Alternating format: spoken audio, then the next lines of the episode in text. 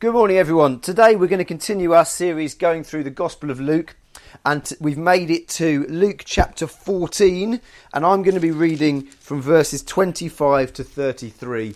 I'm reading from the New International Version translation of the Bible. So Luke 14, 25 to 33. Let's get right into it, okay?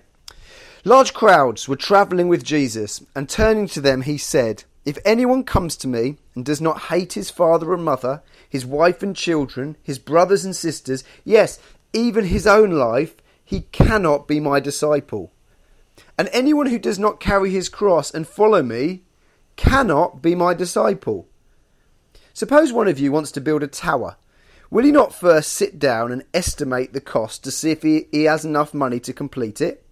For if he lays the foundation and is not able to finish it, everyone who sees it will ridicule him, saying, 'This fellow began to build and was not able to finish.' Or suppose a king is about to go to war against another king. Will he not first sit down and consider whether he is able with 10,000 men to oppose the one coming against him with 20,000?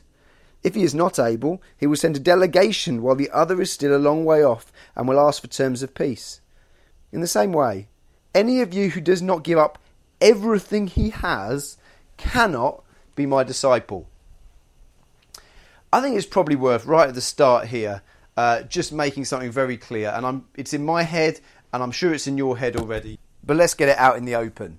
This is a pretty uncomfortable passage. I mean, I'd even go as far as saying, probably if you were to say, let's get the top 10 most uncomfortable passages in the whole Bible, this one would probably feature in that list. And because of that, you might well be seeing extreme statements that Jesus makes here and telegraphing right now what you think I'm going to do and how you think this talk's going to go today. You might see statements like you need to hate your nearest and dearest, or you need to carry your cross, or you need to give away everything you have. And you think, well, what's going to happen in this talk? What Johnny's going to do is essentially he's going to spend the time showing us how Jesus really is just speaking in wild hyperbole. He doesn't really mean those things. And actually, for me, my job as a preacher today, you might think, is to soften all those seemingly outrageous commands and instructions of Jesus to make them more palatable for us in the 21st century in England. And I think I'm not going to do that today. I've felt at every step, I have no license to do that to this passage. I'm obviously going to explain things, and we're going to have to work out some context and things like that. But I'd urge you as readers, as listeners, to try to resist that temptation, because actually, if we do that in a certain way, what we do is something, I think, incredibly disrespectful to Jesus. And what we end up doing is we treat Jesus like a drunk friend at a party. That's what we do. I don't know if you've ever been in this situation. You've got a friend, comes to a party, maybe you're part of maybe a wedding, something like that, and they don't know the other people there, but you do. But your friend who comes has a bit too much to drink and starts getting quite boisterous and controversial in their conversation. And the way that normally runs the situation is the friend stuck in the middle then will spend the whole time qualifying their friend's statements, going, you know what, they're really nice, really. If you get to know them, they're really nice. They're not usually like this. Actually, he didn't really mean what he just said. Don't take it too seriously, what he's saying. Have you ever been in a situation like that? I hope you've not been the one who people have been excusing. But if we soften and cut the edges and make reasonable what Jesus is saying here, we treat Jesus exactly the same. And you know what? I don't want to treat Jesus as a drunk friend at a party, because he's the Lord of all. I think it's fitting we start with that song today, because something you might wish as we go through you didn't sing quite so heartily. Reign in me. This is a Jesus is Lord sermon, and this is where the rubber hits the road here, because I want to spell out today, as Jesus has, what it means to be Jesus to be Lord of your life. And I recognise for some of you here that Jesus is Lord is not something you can say at the moment. It's not something you'd want to say at the moment. You come today looking in, but you wouldn't call yourself a Christian, and you might think, flipping heck, I've come on the wrong week today, haven't I? This is a challenge. Well, maybe you're sitting there thinking, rubbing your hands, thinking, how are the Christians going to get out of this one that managed to make it through the editing process into the Bible? I don't know what your take is. But actually, strangely, if you're not a Christian today, I'd say you're not on the fringe of this message at all. In fact, in a sense, this message is designed for you. This is for the crowd Jesus is speaking, not for his intimate disciples. And there's a sense difference here, strange as it may seem, is this, believe it or not, is Jesus' sales pitch for discipleship. This is what it is. He's doing the hard sell. At the end, it kind of comes to the question, so are you in? Do you want to be in? Do you want to be a disciple? And so I'd say, whoever you are today, whether you're a Christian or whether you're not a Christian, I want you to give Jesus your attention today and listen to him at face value. Not how we want him to say, but what he actually says. And I'd like to understand what he means here. I want to spend some particular time on what his hearers, what he meant to those people who he was actually talking to, this crowd. And then I want to update it to us. Well, and then what does that mean in our context? And we're going to end with that question. Do you want to be his disciple? Some of you, that's for the first time. Some of you, it will be, do you still want to be his disciple? Now, that's a real question in this passage. So, let's explain it. What is going on here? Well, first thing to notice here is we have a change of scene for Jesus. If you've been with us the last couple of weeks, Jesus has been sitting down for the last couple of weeks. He's actually been at a feast, at a banquet. He's been sitting there and he's been teaching about the feast. He's been sitting at the feast with this Pharisee who's invited him. And we see the change of scene here. Jesus no longer sat down. He is traveling. He's going somewhere with a large crowd with him. And not only do we know that he's traveling, we know where he's going as well. This is not Jesus on some ministry trip going to places, whoever will have me, who'll have the Jesus ministry this moment, going around in circles. No, he's in a very clear direction and has been since, for us, January the 1st, for Luke's Gospel, Luke 9:51. Okay, we did it right at the beginning of the year because we've been going through Luke's Gospel here. Luke 9:51 tells us the direction. It says, as the time approached for him to be taken up to heaven, Jesus resolutely set out for Jerusalem. So this part of the Gospel, Jesus is on his way somewhere. There's a motion to Jesus' traveling. And it's not only that his destination was set, Jesus knew exactly what was awaiting him at that place. He knew what was going to happen when he got there. He knew he was going to be crucified and he was going to be killed, okay? And actually, just as he knew where he was going and what would happen to him there, he also had a pretty good idea of what following him there for a disciple of him would have practically meant at that time. Now, to be a disciple, these words, we know them religiously, but not so familiar practically how they work. To be a disciple or a follower of or a teacher or a rabbi in that time would have meant literally following them. Going where they go, doing what they do as well, and doing what they say. And your fate, the fate of a disciple, would be tied up very much with their teacher. And actually, I think we've got to understand it with passages like this. Jesus isn't being mean here. And in a sense, he's not just being controversial, and definitely not for the sake of it. All he's doing is spelling out as honestly as he could what being a follower of him as one who was going to Jerusalem to die would entail for his followers. He's wanting to have no illusions. You want to follow me? You want to be my disciple? Well, this is what it means for you practically. And what he does here in this passage is he lays out three conditions for those first century Jewish hearers for discipleship. Or I think more precisely, we could say three natural consequences of choosing to follow Jesus at that time. And the first one we find in verse 26. He says this, if anyone comes to me and does not hate father and mother, wife and children, brothers and sisters, yes, even their own life, such a person cannot be my disciple. Now, this statement leaves a little bit of work. We need to think about this, as nervous giggles would show. Let's be clear about that. The key word here, which is hate. Now, hatred for us would be probably the strongest negative emotion and attitude that there is. He's going right to the end here. It's the strongest one we have. And usually it would involve wanting harm for another person and wanting the worst for another person. And often it would lead to action that brings harm physically and emotionally. That's how you'd understand hatred in its fullest sense. Now, the first thing we've got to say here is Jesus clearly cannot be using the word hate in the same way as that. And I'm not saying that like, because he's nice really, don't listen to this bit. I don't mean that. I mean, from the passage we've got here, we know that must be the case. Because he doesn't say, does he, just, hate your nearest and dearest. Who else are we encouraged to hate? Inverted commas. Ourselves. We hate even our own lives, Jesus says. And so I guess if Jesus is encouraging us to harbour, by hate him, mean harbour bitterness and malice towards others, and I guess discipleship of Jesus would be a reasonably short affair because it would lead to instant suicide if you were to have that attitude to yourself. That cannot be what Jesus is saying here. So we've got to think, well, why is he using this word? Because I think many would interpret hate and they say, well, what hate means here is it means love those people less than Jesus. Okay, put Jesus above them. That's what, compared to your love for Jesus, your love for those, even your nearest should be like hate. It's a comparison sort of thing. And I think there's definitely something to be said for that. But I think we shouldn't go too far that way too quickly because the hearers of Jesus at this point don't hear him say, and love your family less. They don't. They hear him use the word hate. And I'm not going to drag out some ancient Greek and say to you, oh, because in the old days, hate just meant be quite nice to, but not as nice as someone else. It doesn't.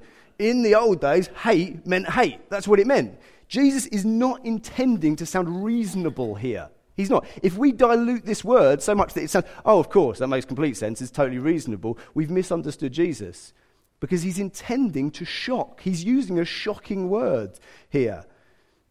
And whatever it means and doesn't mean, we must have an understanding of what he's saying here, not just to be some sort of emotional preference that you might have a feeling about, but no one would notice. It must entail action. That's what he's saying. There must be an action that's linked to this loving less, that is radical and shocking, as the word would have been shocking. For these guys, very physically, that action would have been practical. And it would have been leaving your family behind. That's what it would have meant. Hate for them, yes, putting Jesus first, but practically leaving them. Now that might have been for a couple of months. Might be, I'm following this teacher, amazed by the authority speaks, love, I'm off.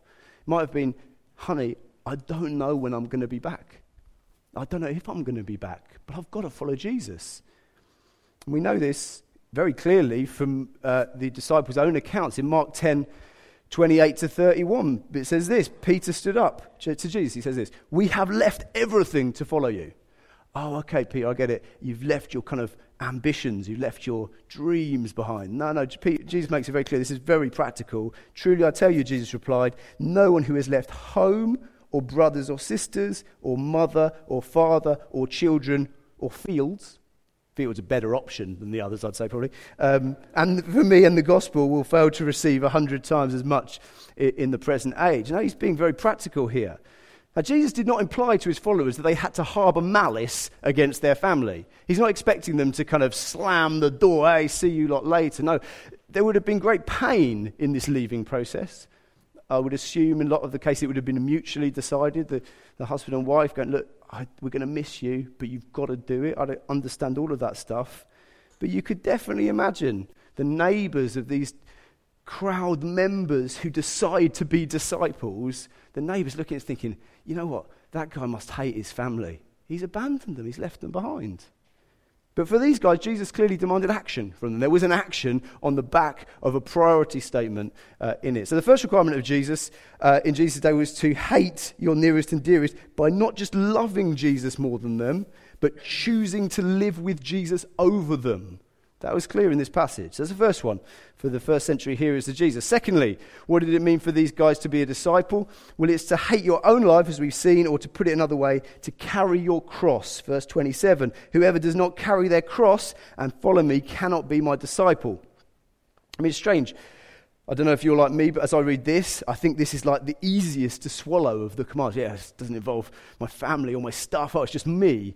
But actually, practically at the time, surely this is the hardest one to hear. Because all Jesus is saying is, you want to be my disciple? Great. Prepare to die. That's what he's saying to them. What, metaphorically die? No. Prepare to die. We're going to the cross. This is how crucifixion worked in those days. It seems would be the crucifixion wasn't just about the end product; it was about the humiliation along the way, part of the package. And the person who was being crucified would carry their cross to the place of execution, where they would then be crucified. Now, obviously, on occasion, the person who was being crucified, as happened with Jesus, was so tired from the whipping they wouldn't be able to carry the cross, and someone else would be drafted in to carry it. Simon of Cyrene, he did that for Jesus. But notice, for Simon of Cyrene, he wasn't carrying his cross, he was carrying Jesus' cross. I don't think there is a record in ancient history of anyone carrying their own cross and not ending up on their own cross.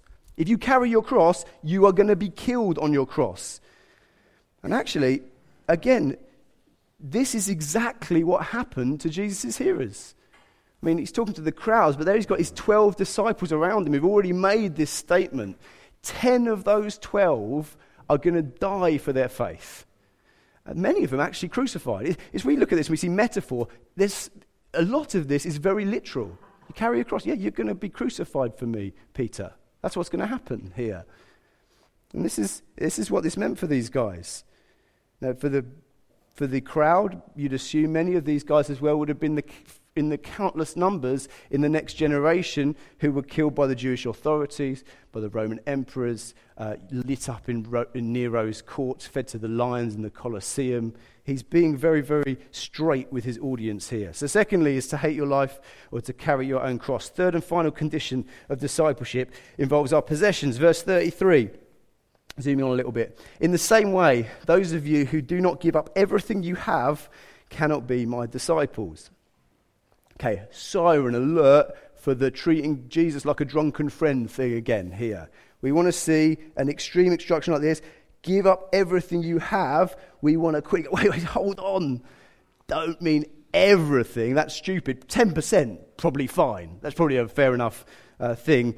Don't worry. He usually talks sense, but he's being a little bit silly here. I mean, that's how we can treat this passage. Just to be clear, if you'd like to take the give everything away as Jesus in a slightly more bizarre moment, you're going to have to do that quite a lot in the Gospels. You scan through the Gospel of Luke, for example. You've got Luke 5, says he sees Peter, James, and John. They left everything and followed him. Luke 5, a bit later, Levi sees Jesus. He left everything and followed him. Luke 12, 33, Jesus teaches about worry. Don't worry. Oh, great, we don't worry. What should we do then? This is what you should do. Sell your possessions and give to the poor. Wait, what do you mean? A few bits and bobs? I don't need more? No. Sell your possessions and give to the poor. Luke 18, a rich guy comes to Jesus, says, I'm interested, I want to follow you. It's perfect material to start a religion with. This guy's got money, he's got status. Let's make it easy for him, Jesus. What do? Give away everything you have. Give to the poor, then follow me. Jesus is sitting outside the temple in Luke 21, and he sees this old lady go up to the bowl to give her money in, and he gathers his followers. Guys, quick, come here. Write this down. This needs to be kept for posterity. People need to know this. I've seen a great example of financial planning. Brilliant example. What's she done, Jesus? Has she come up with a new savings scheme or something? She gave everything. It says she had to live on. She gave everything to have. Wait. You said this is wise. You said this was a sensible thing. Yeah, that's what I mean. This is my view of how to treat your finances. Give away everything she had to live on. This is reasonably consistent teaching of Jesus. And again, when we consider the context, I'd argue he's speaking largely literally here. In fact, completely literally. To follow Jesus at this point meant traveling very light. And in that culture, that meant giving up all you had. Giving up your home, giving up your possessions, giving up your savings, the whole lot. That's what it would have meant to these guys. Now, you might ask and wonder, why is he dwelling so much on how the teaching affected people who lived in a different country 2,000 years ago? We want to know if we can apply these radical teachings to ourselves today. I mean, that's what we're interested in, aren't we? We want to know how to take Jesus' instructions for us. But I've dwelt on the context here for so long for a reason, because you see, if we understand that when Jesus was speaking to his first century hearers, he was after a radical response from these guys. He's not speaking figuratively, he's speaking largely literally. If we understand that, we realize we can't just push these instructions to the side for us and turn themselves into something they were never intended to be, which is a couple of mild platitudes about treasuring Jesus above all things. That's not what Jesus is going for here. Now, as we're going to see, we are going to apply these teachings slightly differently in our context. That's not being unfair with the Bible, it's just we're in a different context. However, the one thing we cannot shift here is if we come to the end of this talk and we apply this in the week and think, I've got something for the talk, and it looks like your normal 21st century life with a maybe little tweak, we've missed it. Because Jesus expected radical action from his followers, and he expects radical action from us today. A couple of years ago, I was running an Alpha course, and a guy comes to me at the end of the course. He's a student, and he'd become a Christian a couple of weeks before. And he had a question for me. Something was on his mind. I didn't know this guy at all. And he said to me, he said, Johnny, as I was thinking about becoming a Christian, I read and read the Gospels. I wanted to know what this Jesus said before I wanted to make him Lord of my life. And the thing that struck me most was his teachings about possessions. This stuff's radical. This stuff's revolutionary teaching. And I read it, I thought, it's hard, it's going to be difficult, but yet I'm in, Jesus. I do want to be your disciple, I'm going for this. And so I made that decision. And but a funny thing's happened to me. I've become a Christian, and I've started hanging around with Christians. And I've noticed something strange. Their view of possessions is the same as everyone else's view of possessions. Actually, it's just the same as what mine was before. And when I've talked about it, I said, but those things are there, but this and this and this, and I'm living just the same as everybody else. And his question to me was this, Johnny, have I got it wrong? Have I misunderstood Jesus? It hit me in the face when he said that. Surely when we hear something like that, we've got to see ourselves as the kind of Western church in the 21st century on trial and being found very wanting. Isn't it criticism of church centre? He wasn't in our church. But you know what? The Western church, ourselves included, have got this badly wrong. Our society's use of possessions, let's look at their basis, it's governed by financial self-interest and the desire to accumulate. That's what our society is based on. Jesus' consistent teaching is give away all your possessions. When people who follow him look just like the other group, you know we've done something very strange to the teachings of Jesus. We've patted him on the head. We said, don't worry about that. Usually he speaks sense when he says forgive. I don't think we're justified in continuing to do that. And so let's apply it to ourselves. What does this mean then for us today? How can we get this better in our lives? And I think to do that, just so we kind of draw towards the end, I'll turn to another passage where this passage is applied to not a group of people wandering on a dusty road towards certain death, but to a comfortable group of people in a comfortable city called Corinth. And Paul taught it in 1 Corinthians 7, 29 to 31. So if you've got a Bible, it will appear behind me. But 1 Corinthians 7, 29 to 31. This is what Paul says. What I mean, brothers and sisters, is that the time is short. From now on, those who have wives should live as if they do not. Those who mourn as if they did not. Those who are happy as if they were not. Those who buy something as if it was not theirs to keep. Those who use the things of the world as if not engrossed in them. For this world in its present form is passing away. Now, I think the first thing we notice here, I think there's two things here. The first thing is the reason given by Paul for this radical way of life must be educated by our understanding of the times. That's Paul's point here. The beginning, it's the time is short, so this is what you should do. The end is because this world in its present form is passing away. And our application of all of Jesus' teachings must be educated by our understanding of our times. And here, I think, is where the mistake lies. We look at the times of Jesus, and we see that those were desperate times. There was like danger was in the air. It was hanging over. The threat of physical harm is there on that group of people. It's like kind of the speech you get in films. It's like, are you with me? We're going to the battlefield, the front line. Some of us aren't going to make it out. And you think, yeah, okay, I understand the times. That's urgent. That's dangerous. Okay, we got Jesus' times. We understand that. Okay, and then we zoom to nowadays, to our times today, and we think, but it's nothing like that, is it? Our times are totally different. There's no threat over my life. I'm unlikely, anything can happen, but I'm likely to harm to come to me today.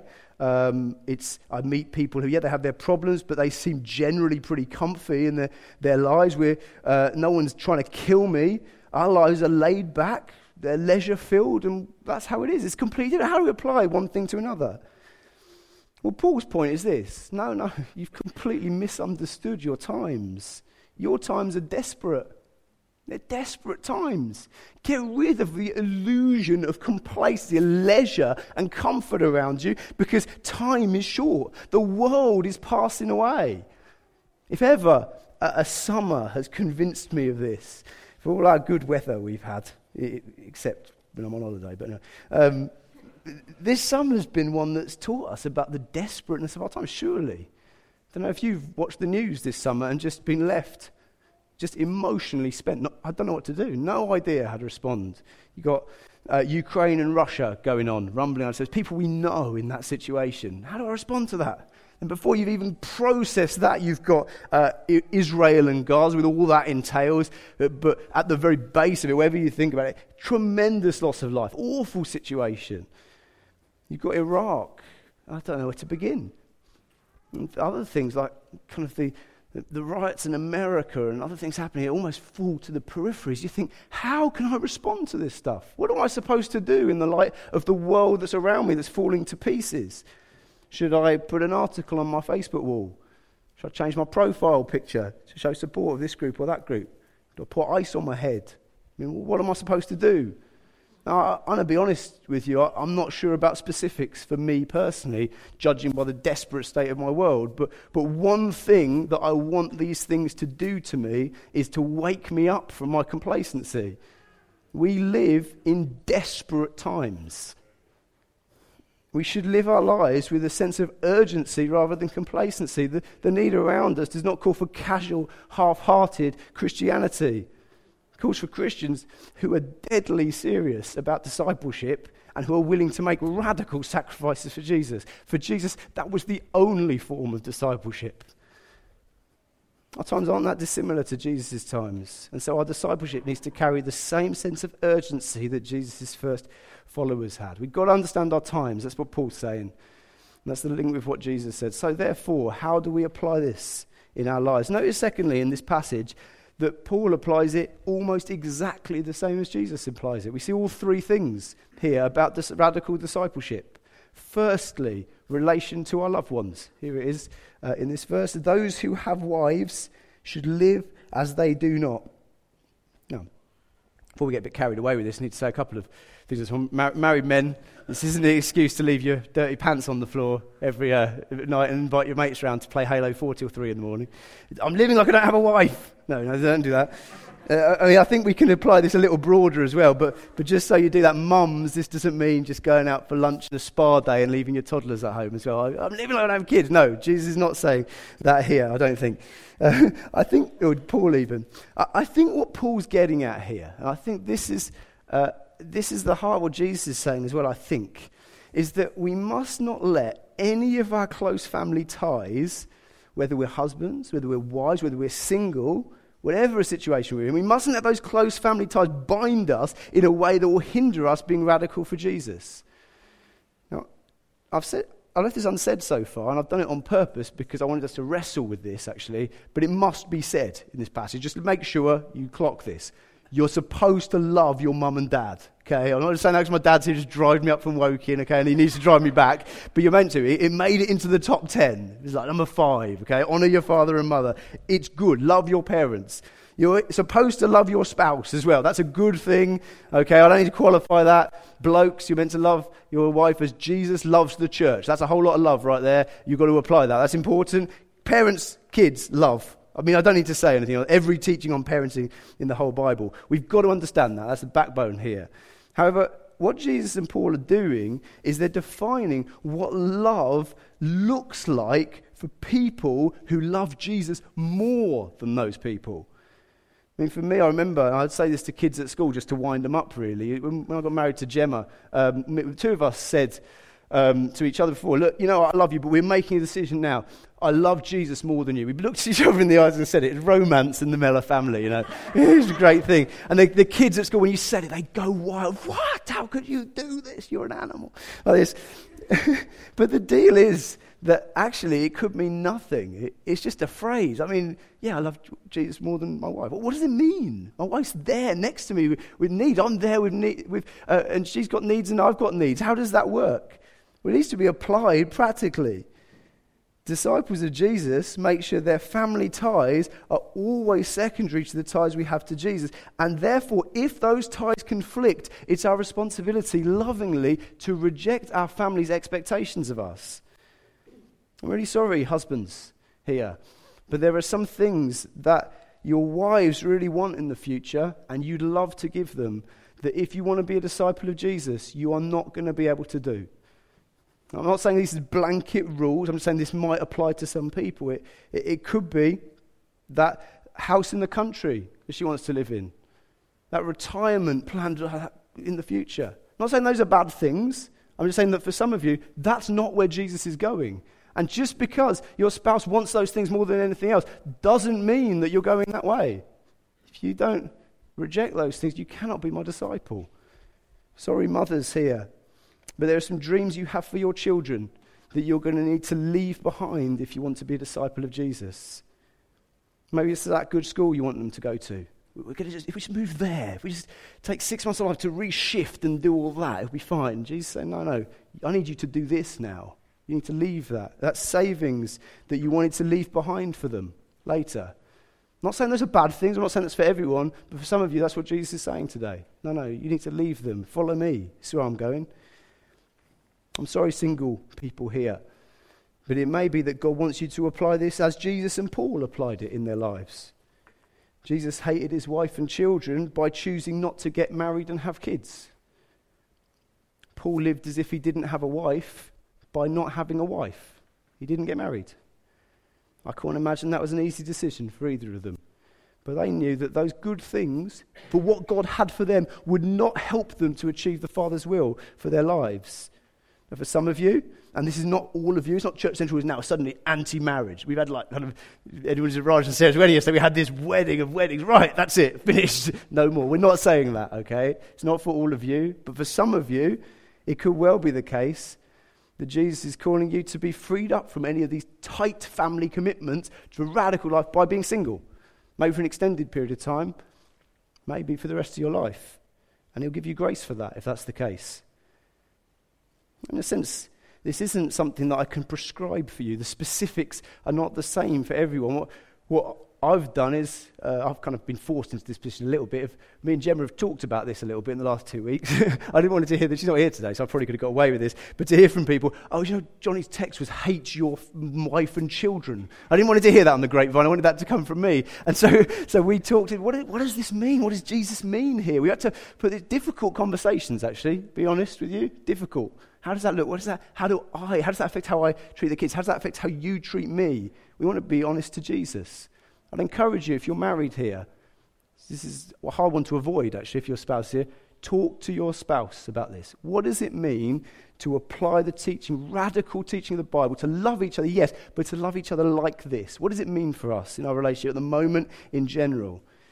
If you're single here, I'd encourage you to seek out someone in leadership in the church and a deacon at your site and be a life group leader and discuss how the church can help you live out your singleness in a way that frees you up to live more radically for Jesus. Talk about your struggles, seek accountability for those things, but also offer your services. There are things that you can do that married people cannot do, actually. You're a massive gift to the church if you're single, and that might be for a period of time. Might be for an extended period of time. Start those discussions. We need to talk these things through, okay? So the first is in relation to our family. Secondly, in relationship to our possessions. Verse 31, but jumping to the end of the passage. Those who buy something as if it were not theirs to keep. Those who use the things of the world as if not engrossed in them. You know what? Jesus really does want us to give everything away we own. He really does. He wants us to give it to him. And at the very least, that means to recognize that it's all, everything I have is on loan from him, and he can take it any moment he wants. He can do it forcibly, actually. And sometimes that happens. Sometimes disaster happens. Oh, what happened? Well, actually, Jesus was taken back. Well, you didn't want to give. But he wants us to do it. It's on loan from him. It's all his. We've given it away in our hearts. But we can't just give it away in our hearts. It's all his. But actually, it's not really all his. No, it must mean that we live differently. It must mean it. Otherwise, we're not being sincere. And I've got a kind of question I think helps with this, and I think this is helpful. I take this as a standard, I would. Imagine that you were to tell someone who's not a Christian how much you give away of your money and stuff. My question would be this. Do they think you're absolutely crazy? That's my question. Just define a couple of terms in there by giveaway. I don't mean like birthday presents, you're going to get something back. I mean giving to charity, giving to the church, giving to friends in need, where you're not expecting anything back. And just to clarify, by crazy, I don't mean impressed. People are impressed by some charity. Oh, that's really kind. You're such a nice person. I mean, if you were to tell someone who's not in the church about the generosity of lifestyle, I'm not saying you should, but if you were, would they be like, what? What are you doing? Do I need to call social services at this point? What you're doing is almost immoral. Because that's how a materialistic society thinks about what Jesus is teaching here. Would they think you're crazy? If the answer to that question is no, I would humbly suggest that you're not living out the Bible's clear teaching on money and possessions. In a culture as obsessed with stuff as ours, disciples of Jesus should not just be a little less attached to our money and possessions, we should be playing a completely different ballgame. It might, for some of us, involve literally giving everything away. You know, I've thought about that sentence in this talk quite a lot, because I've thought, well, what happens then if someone comes next week and goes, Johnny, really enjoyed the sermon. I've just given it all away. Everything. What now? What do I do now? I've thought about it. I still don't know what I'd say at that point. But you know what? I'm ready for that. And well, you're saying reckless. How could you ever be reckless like that? Because Jesus was reckless like that. Jesus left that possibility open because Jesus was more prepared to face the danger of, well, what's going to happen now? You don't have anything. What will you do for your next meal? Rather than the danger of, you cannot love both God and money. Because he knew the other danger was far worse. And we're much closer to the other danger. Third thing.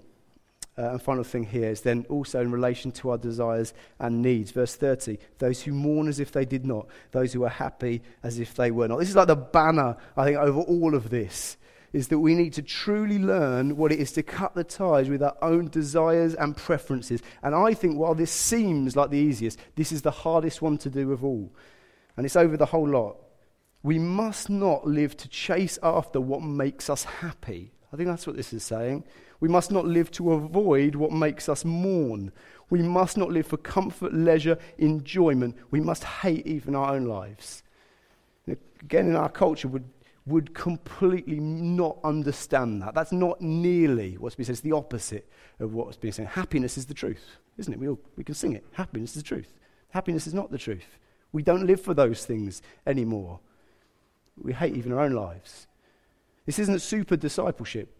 This isn't the type of discipleship that God expects from Bible heroes. This is the only type of discipleship Jesus knew. So my challenge as we finish is the same as Jesus in the passage. Do you want to be my disciple? Are you in? Some of you at the moment are part of the crowd. The people Jesus is talking primarily to here, you're interested in Jesus, but you wouldn't call yourself a Christian. The question for you today is, are you in? Do you want to follow this Jesus? You know what it is. You know, it's all laid out before you. Do you want to follow him? Do you want to be his disciple? To use the illustration, first illustration in this passage, you now know the cost of the following Jesus tower. Looking at the project. This is a project. There's a tower here I'm going to build. What will this cost me? This is what it will cost you. It'll cost you everything you've got. You know that. And I'll ask you, do you want to start building that tower? Do you want to be his disciple? Most of you, I guess, would already class yourself in that category. And the question then is, do you still want to be his disciple? Anyone listening to this, if an objective removing yourself from the equation, might say, why would anyone in their right mind say yes to either of those questions? I mean, Jesus is not going to win when he comes back any kind of double glazing jobs, is he? He's not going to sell timeshares. His hard sell isn't like the easy way to get this sort of stuff. Why would you follow this? I want to finish then by giving the reason why I want to be his disciple and why I think you should as well. And it's the reason given by Peter in John 6. Because in John chapter 6, Jesus has been, he does this a lot. You might have noticed this in Luke. If you're getting to know a different Jesus from the one you thought was there in Luke's gospel, good, because this is the only Jesus. But in John 6, he's doing stuff like this. It's hard sayings. And it says that it was too much for some of them. And from this time, many of the disciples turned back and no longer followed him. And so Jesus turns to the 12 disciples, John 6, 67. He says, "You do not want to leave me too, do you?" Jesus asked the 12. Well, look at Peter's response. Simon Peter answered him, "Lord, to whom shall we go? You have the words of eternal life. We've come to believe and to know that you are the Holy One of God."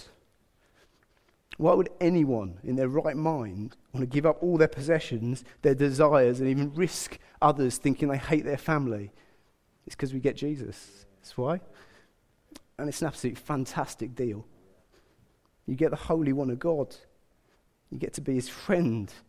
You get to walk beside him. You get to fight battles at his side. You get to know one day you'll be with him forever. And all the mystery, all the confusion will go. You don't have to look at a world that's broken anymore. You'll see what it's like. Because you won't just know what the truth was, the facts. You won't just see the matrix. You'll know the one who it's all about. You get Jesus. And in such a situation, even the hardest sacrifice is punctuated with joy, because knowing Jesus is joy.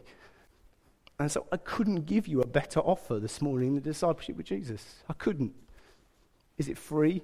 Well, it doesn't cost you any money. If that's what you, well, I don't know. I'm not going to charge a fee today, but it costs you everything, absolutely everything. Be under no illusion. My question then is, it's to you now. What choice are you going to make? Can we close your eyes and pray? I think that it would be fair to say that this talk probably demands a response.